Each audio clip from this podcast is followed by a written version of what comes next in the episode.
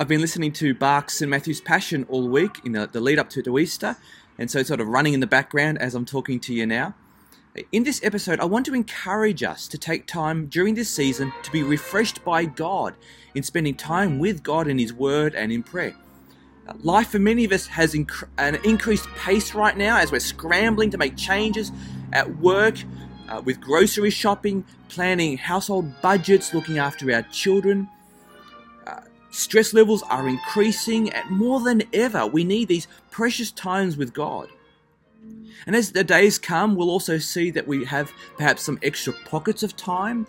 Maybe not yet, but in the coming weeks we will. As extra activities are shut down and we're spending more time at home, there are going to be new times to fill.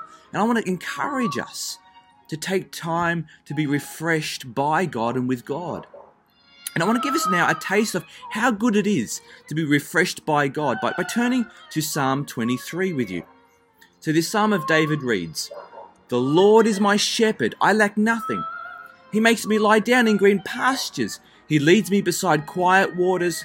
He refreshes my soul. He guides me along the right paths for his name's sake. Even though I walk through the darkest valley, I fear no evil, for you are with me. Your rod and your staff, they comfort me. You prepare a table before me in the presence of my enemies. You anoint my head with oil, my cup overflows. Surely your goodness and love will follow me all the days of my life, and I will dwell in the house of the Lord forever.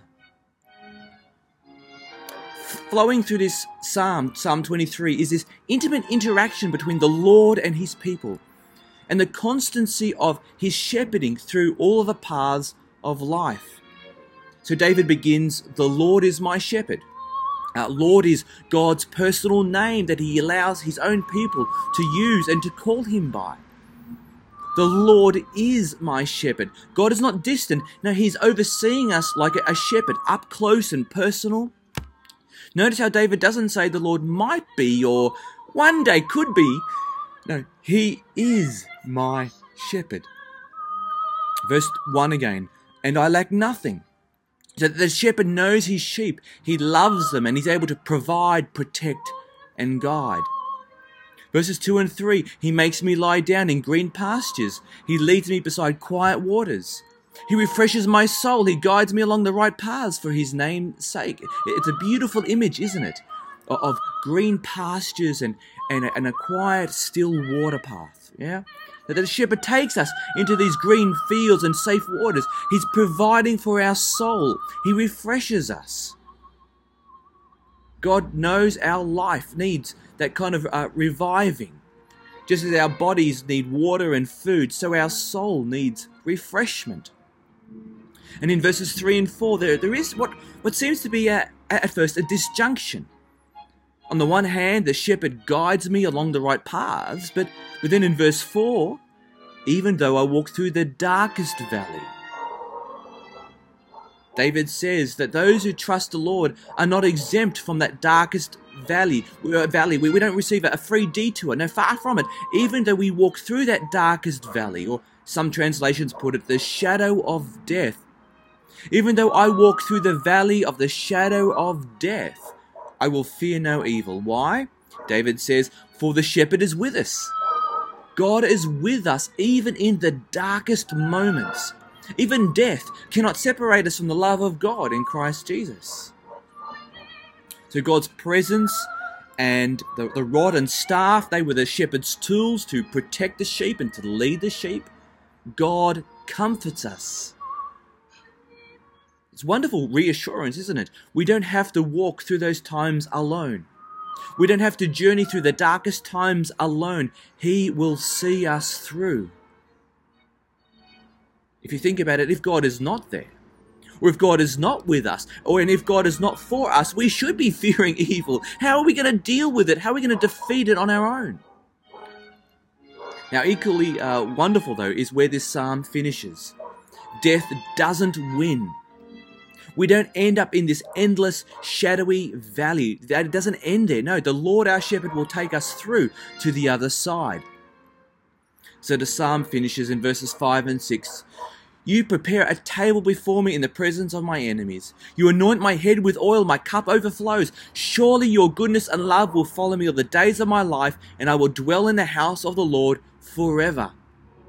The language being used here is that of a covenant, of a never ending guarantee by God of being with Him and enjoying Him in His presence forever. Over the next two Sundays at Mentone Baptist Church, we're going to be reading about that darkest of nights in the Garden of Gethsemane and about the cross and the darkness that covered the land during those hours when Jesus was crucified. Because the Lord Jesus, you see, went through death for us, that we might be forgiven and given the hope of eternal life. It's one of the, the great comforts that the Christian message offers us hope of life through death. And it's a hope not given to the particularly righteous and or the religiously observant people, but to those who have wandered off from God. Listen to the words of Jesus in John chapter 10. Jesus says, I am the good shepherd. I know my sheep, and my sheep know me, just as the Father knows me, and I know the Father, and I lay down my life for the sheep. I have other sheep that are not of this sheep pen. I must bring them also. They too will listen to my voice, and there shall be one flock and one shepherd. The reason my Father loves me is that I lay down my life, only to take it up again. Take a few minutes today. Can I encourage you to do that? To, to meditate on Psalm 23. This is not only a, a beautiful poem, but it speaks of the relationship we can enjoy with God and the confidence we can have in Him through trusting the Good Shepherd. Psalm 23 is a wonderful image of God who does exist. He is the God that we need today. He is the God we can rely on to refresh us, comfort us, lead us, and grant us the happy end that we're ultimately hoping for.